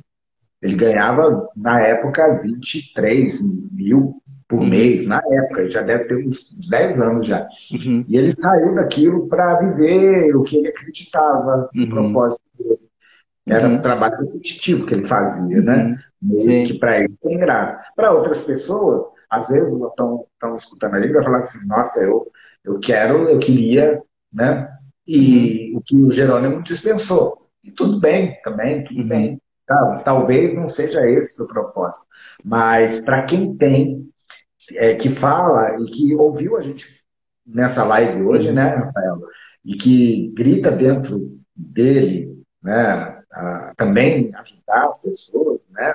Você tem o teu curso aí, ou está uhum. formando, você forma também terapeutas, mas ah, o mundo precisa de terapeutas, de uhum. hipnoterapeutas, mas então... que estejam comprometidos com isso. Exato. Então, Éder, uma coisa que eu vejo, né? Você está falando do curso aí, uma coisa que você falou e que eu vejo que é uma dor muito grande de muitas pessoas que eu conheço, eu me sinto assim. Eu sinto que é uma dor que a gente precisa resolver, né, no mundo, essa dor aí, de alguma forma, né? que é muita gente que quer ajudar os outros, quer, sente que pode ser terapeuta, sente esse chamado, sente que consegue fazer pequenas intervenções, que já fez um, dois, três, às vezes dez cursos de técnicas diferentes e que sente isso dentro de si, mas não sabe como começar. Não sabe como ganhar dinheiro disso, não acha que dá para ser uma profissão. Acha que se você ajudar uhum. pessoas tem que ser de graça, você não pode remunerado por isso. E o detalhe é que se você pensa assim, você sempre vai ter que ter uma outra profissão para pagar as suas contas. Então, se você quer uhum. viver de terapia, né, você quer ajudar mais pessoas, você vai ter que cobrar do teu processo terapêutico para você ganhar o dinheiro necessário, para você não ter que dividir o teu tempo, a tua energia, a tua disposição com uma outra profissão. Você não tem que compartimentar a tua vida e dizer aqui eu ganho dinheiro e aqui eu sou feliz. Né? Você precisa é. É, mudar um pouco essa crença para você se permitir ganhar dinheiro do processo terapêutico, para que você possa Exatamente. fazer outros cursos, se aprofundar mais, ter resultados é. maiores, né? E viver disso, atender mais pessoas, né? Então é uma coisa que a gente isso. precisa mudar. E isso é uma dor que eu, eu, sinto em muita gente, né? Eu fiz curso, fiz isso, fiz aquilo. É, se você não cobra pelo teu serviço como terapeuta, como psicoterapeuta, ou não cobra como deveria cobrar, né, com um valor justo, na verdade, você está sendo injusto para a sociedade. Uhum. Porque, porque imagina só o seguinte: imagina se a Coca-Cola começasse a dar Coca-Cola de graça. Uhum. O que, que ia acontecer com a Coca-Cola, com a empresa? Em breve uhum. vai falir, né? Vai falir. E aí não ia ter mais o quê? Coca-Cola. Falando da uhum. Coca-Cola, pode ser qualquer uma outra coisa legal. Sim. Então, se, eu, se o, o Rafael não cobrar, se o Éder não cobrar, ele não vai conseguir viver daquilo ele vai parar de clinicar, ele vai uhum. parar de ter pacientes. É, é menos um para ajudar uhum. essas pessoas. Então você precisa, uhum. sim, cobrar um preço justo. É, o próprio trabalho te motiva, mas se você não viver daquilo, se você dividir o teu tempo, se você, aí você desfoca duas coisas, uhum. é, fica difícil, fica muito difícil. Uhum. E outra coisa, é, eu já, já vi pessoas me procurando, falando assim, eu quero viver disso aqui, mas eu não sei por que eu não consigo é, ir a fundo, aquilo não está... Mas, mas aí a gente vai ver a história dele. Mas o que, que você, você faz? Ah, eu tenho uma coisa, um outro trabalho aqui, que é a minha renda. Uhum. Mas essa, esse trabalho deixa essa pessoa na zona de conforto. Uhum. Porque nada vai dar certo mesmo não tenho aqui. Então, a mentalidade uhum. ela é importante também. Porque uhum. eu, no fundo, no fundo, eu sei que se não der certo aqui, eu tenho aqui que me socorre, que eu tenho. Isso aqui é uhum. certo, é meu bem certo. Então, eu não vou me aprofundar, eu não vou me dedicar, eu não vou fo focar naquilo, eu não vou é, me libertar de qualquer outra coisa, mentalmente também. Então, eu vou estar sempre ali, de alguma forma, buscando alguma coisa. Para aqui não dá certo, porque aqui é a zona de conforto, eu gosto de estar aqui. Né? Então, assim, a gente precisa se dedicar. A metáfora, tá bem. a metáfora que você fez antes de encostar no teto, né? A pessoa tentando essa nova atividade, né? Eu vou tentar, eu fiquei que não, não consegui, tá, tá beleza, então vamos continuar assim. Depois eu tento outra coisa, de outro jeito, né? Mas continua ali. É, é isso. Então, assim, a gente precisa ter bem, bem, bem claro dentro de nós aquilo que eu, que, eu, que eu quero realmente e se dedicar e procurar um profissional como você, né, Rafael, que, que forma, se você sente esse chamamento dentro de você, é, pelo amor de Deus, para de ficar fazendo curso. Tem essa coisa, né? Acha, a pessoa acha que está despreparada e ela não tem resultado, às vezes, né? E ela vai buscar fazer uma, um outro curso. Nada contra a gente. Uma outra terapia. Maravilhoso né? Uhum. Mas não entra em ação, não entra em ação, uhum. talvez porque não tenha uma clareza, não tem alguém que realmente guie ela uhum. nessa uhum. parte aí também de se promover, né? de se posicionar nas redes uhum. sociais, de, então, é, de uma série de outras coisas. É, isso que você falou é muito verdade, né? Tipo, eu tenho uma dificuldade, não tenho resultados, não tenho clientes, eu estou cobrando pouco, as pessoas acham caro. Em vez de eu entregar uhum. mais valor ou me especializar nisso ou chegar nos clientes certos, eu dedico o é. meu esforço mental em aprender uma nova técnica, uma nova uhum. ferramenta. Mas essa nova ferramenta por si só não muda esse estado onde eu estou, o status não, quo aqui, né? Continua, você continua sendo a mesma pessoa com o mesmo problema e uma técnica a mais. Agora, essa técnica a mais, muitas vezes, eu vejo isso, eu senti isso no começo da minha carreira também, Weather. É, esse excesso de técnicas, às vezes, ele bloqueia a gente.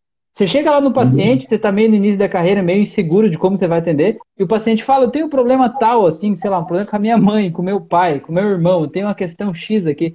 Aí aquilo parece que começa a rodar na tua cabeça. Bom, segundo a técnica tal, seria isso. Segundo constelação familiar, eu deveria tratar assim. Se fosse EFT, eu ia dizer para ele fazer assim. Será que eu dou um floral de bar para ele tomar para resolver a questão? Será que eu faço um reiki? Será que eu faço hipnose? Será que não sei o quê? Chega uma hora você fica louco, sabe? Às vezes você precisa parar, respirar, né? E entender que todas essas técnicas são verdadeiras, fazem sentido e compõem quem você é. Mas você precisa ter um caminho e dizer, não, esse aqui é a minha verdade, esse aqui eu sinto que é o mais adequado nesse caso e você ir lá uhum. e tocar ficha, né? Fazer isso, né? Fazer o que precisa Exatamente. ser feito. E é legal Exatamente. você ter alguém que possa te guiar nesse processo, para te empoderar também, dizer, não, vai por aqui, por onde você se sente bem, segue Sim, o seu caminho, é que esse aí é vai longe.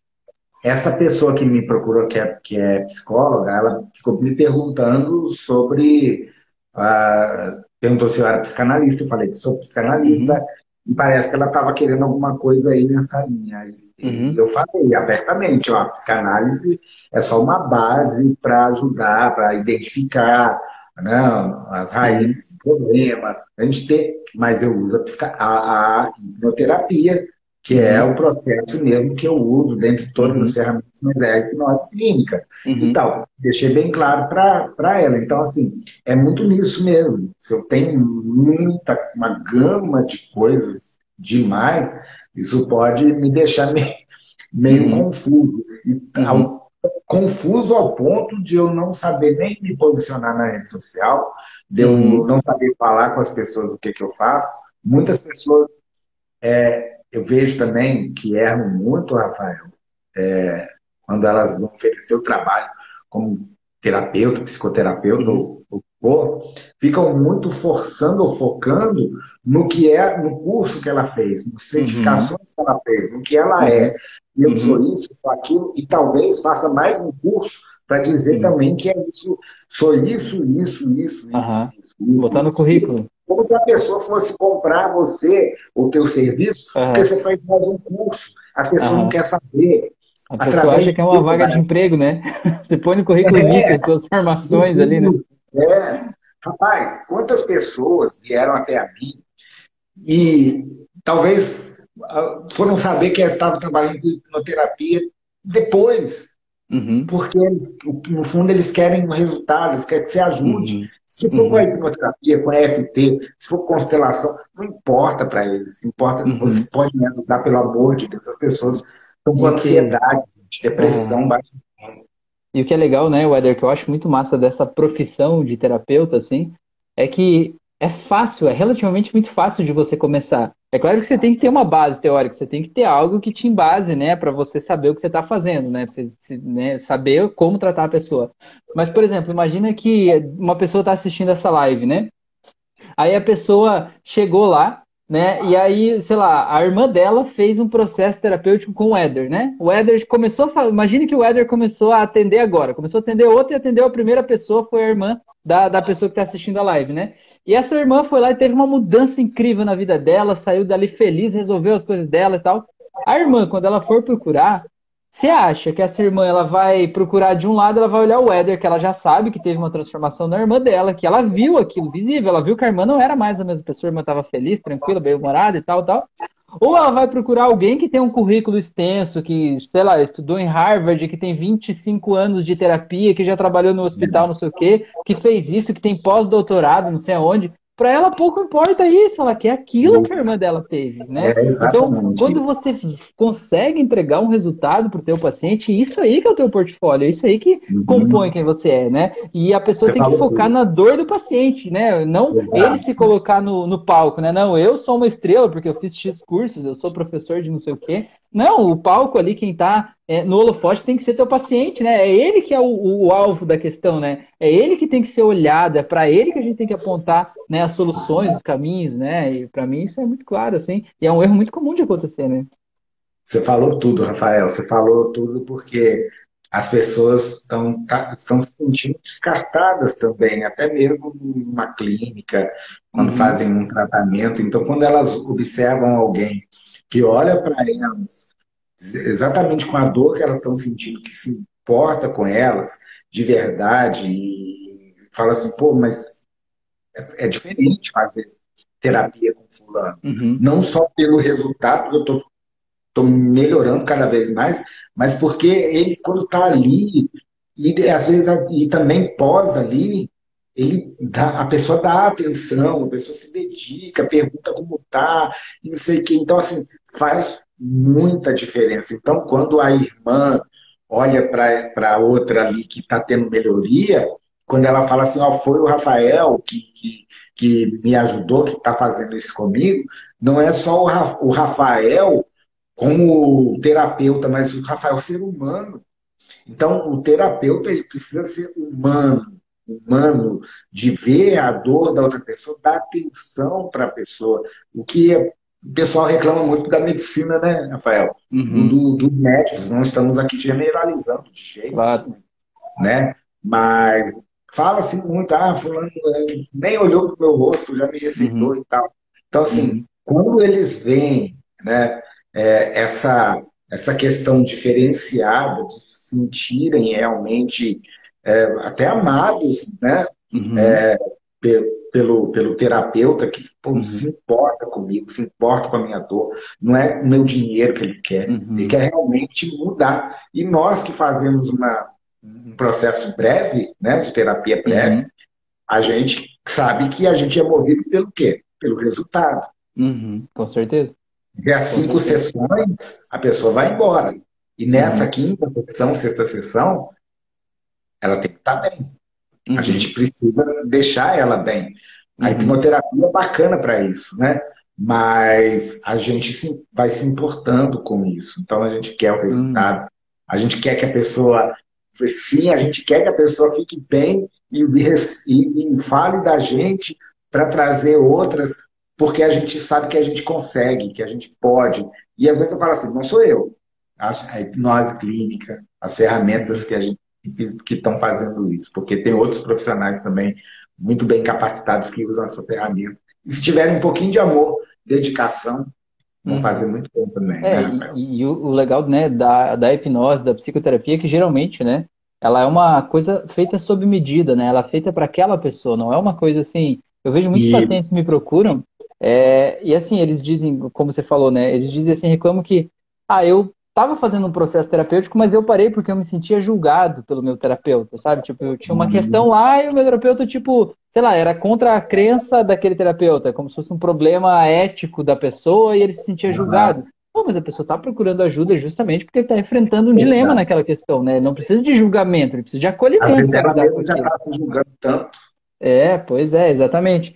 É, e, e, é muito interessante você poder, de alguma forma, é, acolher essas pessoas e fazer elas entender. Muitas vezes eu vejo que só o fato de você fazer a pessoa perceber que aquilo que ela está sentindo é natural que ela sinta aquilo ali, às vezes uhum. já muda muito, né? Eu atendi um cara uma vez que ele tinha muita raiva do pai dele. O pai dele era idoso, morava com ele, um, um caso complexo assim. Mas ele tinha raiva do pai. E aí ele começou a contar a história que o pai era alcoólatra, que o pai abandonou a família quando ele tinha uns sete anos de idade, e que o pai desapareceu, que de vez em quando o pai aparecia, fazia umas, umas cagadas assim, né? Enfim. E resumo, ele na vida adulta, depois que ele já tinha uma vida, né? Ele foi lá morar com o pai, porque o pai estava morando numa casa de repouso, não tinha ninguém, e ele ah, pegou o pai, né, para cuidar do pai. Ele falou, cara, mas eu tenho muita raiva do meu pai, eu olho para ele, ele fica ali, só de olhar para ele já me dá uma raiva e tal. Eu falei, cara, mas você precisa entender que isso é absolutamente normal. Olha quem foi teu pai na tua vida, né? Eu ia estar tá com raiva dele também, contando tudo que você me contou passando pelo que você passou. Eu também ia estar com raiva, isso é natural, você precisa aceitar isso. Então, primeiro a gente faz a pessoa aceitar. Depois que ela aceita, aí a gente vai reescrevendo a história, vai fazendo ver o que aconteceu, perdoar as pessoas, aquela raiva se dissipa. Mas se a pessoa não aceita aquilo, ela de alguma forma ela não consegue mudar o que não é um problema, né? O que ela não consegue ver aquilo ali. Às vezes só dela poder falar daquilo ali já de alguma forma já já traz, né, mais segurança, conforto, tranquilidade, né? Exatamente. Ler aqui, ó. O Espaço Reiki oficial respondeu aqui, ó. Boa noite, professor. Seu curso fez um diferencial enorme em meu trabalho. Já trabalhava com terapias, mas depois da hipnose minha vida deu uma alavancada integral. Olha, Olha só que coisa linda, hein? Muito bom, Isso é parabéns é muito bom. aí pela sua entrega. Como diz o Éder, né? Não é um mérito meu, é um mérito seu, né? Que pôde observar esse conteúdo, esse curso aí, pôde colocar em prática, né? Que legal, fico muito feliz de saber isso. Isso é, é me, muito bom. Me manda, me manda um direct ali, Espaço Kids. Como é o seu nome? Manda um direct para mim ali para a gente conversar depois, para eu te conhecer um pouco mais aí. Me manda uma mensagem ali depois para a gente trocar uma ideia aí. Que legal, eu adoro saber essas histórias. As histórias são incríveis, assim. É e aí você, você vê, né, Rafael, tudo que a gente está falando aqui, né, a pessoa, né, o espaço que trazendo aí, é exatamente o que a gente está falando, né? O, ele teve resultados ajudando, né? Deve uhum. estar ajudando pessoas também. Uhum. Então, isso é muito, muito bacana. E eu sei, vou falar para Ah, o Emanuel, tá.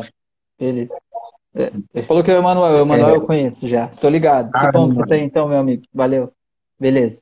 Pode a, falar, Luiz. A hipnose clínica e me transformar no terapeuta, além de tudo isso, de coração, me, to, me tornei uma pessoa mais humana. Uma pessoa uhum. que aprendeu, tal, talvez, eu é, olhar para as pessoas exatamente como você falou com esse rapaz aí, que sentia raiva, ódio pelo pai, e faz com que a gente, sabe, torne uma pessoa mais compreensiva. Uhum. Não só com a dor do outro, porque gente, é muito fácil a gente ser solidário com quem está sofrendo muito. Mas uhum. ser solidário com quem está tendo um comportamento que não é legal, é, ou está portando um, um sentimento como ódio, pelo próprio pai, e você olhar para aquela pessoa sem julgar, uhum. compreendendo, ou às vezes colocando no lugar dela, como você colocou, né? Se fosse eu também, uhum. que teria ódio do meu pai e tal. Uhum. Então, a gente, a gente percebe, isso é muito bom. Eu uhum. percebi em mim, de verdade, que depois que comecei a atender as pessoas, eu, eu começo às vezes a olhar assim, E, poxa, isso me transformou como ser humano, me desenvolveu como ser humano de uma forma muito, muito, muito incrível, cara. Não tem nem como uhum. falar. E aí é um outro motivo de gratidão. Porque eu sei que eu também me trato tratando as pessoas. Ah, olhando com certeza. de perto a dor delas. Né? Uhum. E, assim, cada, cada caso, às vezes, a gente vai. É, tem, eu tenho lá um, além do computador, eu tenho umas anotações que eu faço, assim, tal, direto com o paciente ali. Eu, eu, às vezes eu olho assim para os caras, esse caderno aqui tem cada história, mas histórias reais, é de verdade. Uhum. Não é conto, tá não aqui, é. Tá Meu tá aqui em cima da mesa. Né? Eu pegar ali são coisas assim, é, que você fala assim, pô, não é possível, tem cada coisa, mas assim, é coisa real. Não é ficção científica, não é invenção, mas você vê quanto, o quanto a, a, o ser humano está precisando de ajuda. Uhum, tá com certeza. E quanto o nosso jeito de olhar para a vida, né, o nosso jeito de olhar para as histórias que a gente está contando sobre nós mesmos, muda os sentimentos, né? Quando você muda o jeito que você conta a tua história, muda o jeito que você se sente na hora, né? Não é uma coisa que precisa de um grande processo, mas você muda o jeito de olhar para aquilo ali muda o teu estado interno, né? E é muito legal a gente entender, então, que a dor não está no que aconteceu, mas está no jeito que eu registrei o que aconteceu. E legal você é. entender que aquilo que aconteceu, seja lá o que for, não está mais acontecendo agora. Então a gente pode mudar o jeito que eu conto essa história, né? A gente pode soltar essa dor, a gente pode simplesmente mudar isso e isso muda a vida, né? É muito legal. Weder, a gente já está aí uma hora e vinte e cinco, já quase uma hora e meia já. Cara, eu quero te agradecer demais aí pelo nosso bate-papo. Quando a gente está fazendo uma coisa boa dessa, o tempo passa rápido, né? O estado de flow, né? Que a psicologia fala é. do estado de fluxo, é isso, né? O tempo voa, a gente nem vê onde é que foi. Então, cara, eu queria cara, te bacana, agradecer demais aí por esse bate-papo aí, né? E te dizer para você falar aí o teu, teu canal aí, como que as pessoas podem te encontrar, como que as pessoas podem te seguir, né? Porque esse vídeo aqui, além do Instagram, eu vou postar ele no YouTube, no, lá no Spotify também, se você me autorizar, vamos colocar e divulgar para o mundo, né? Então, divulga as suas redes aí. Então, olha só, vocês podem me encontrar na rede social, no Instagram, por exemplo, só procurar por Éder Barros, psicoterapeuta, tanto no Facebook quanto no Instagram. Eu devo ter umas duas, dois, dois perfis de cada. Vocês podem me, me encontrar também no Spotify também, tá? O Rafael é responsável, né? Então também estou postando conteúdo lá no Spotify. Pode, pode procurar lá no Spotify o Éder Barros, psicoterapeuta. E ali também tem uh, telefone de contato, tá? É fácil, fácil achar a gente. Beleza, maravilha. Então tá, meu amigo. Então muito obrigado por esse nosso bate-papo e por essa nossa conversa Beleza, e pela irmão. gentileza, né, de estar aqui. Muito bom falar com Professor, você. Né? Professor Rafael. Valeu, meu Rafael. amigo. Gratidão, então. É, e a hora que, que a gente marcar, a gente está pronto aqui para estar tá fazendo mais lives aí com outros temas e aí essa semana. Beleza, maravilha. Tamo junto. Então, muito obrigado aí a todos vocês que estão vendo, assistindo, ouvindo, né? E se você está ouvindo aí pelo Spotify ou está vendo depois, então eu faço lives toda segunda e quinta à noite, às 9h36 da noite. Geralmente é no YouTube. Então, se você quiser participar, cola aí que a gente sempre está aprendendo junto, né? Compartilhando junto, tá bom? E segue o Eder lá, não segue ele ainda, pelo amor de Deus, segue aí. Vai lá seguir o conteúdo dele, que ele entrega muito conteúdo de valor aqui também, tá bom? Um abraço. Valeu, gente. Boa noite. Até mais.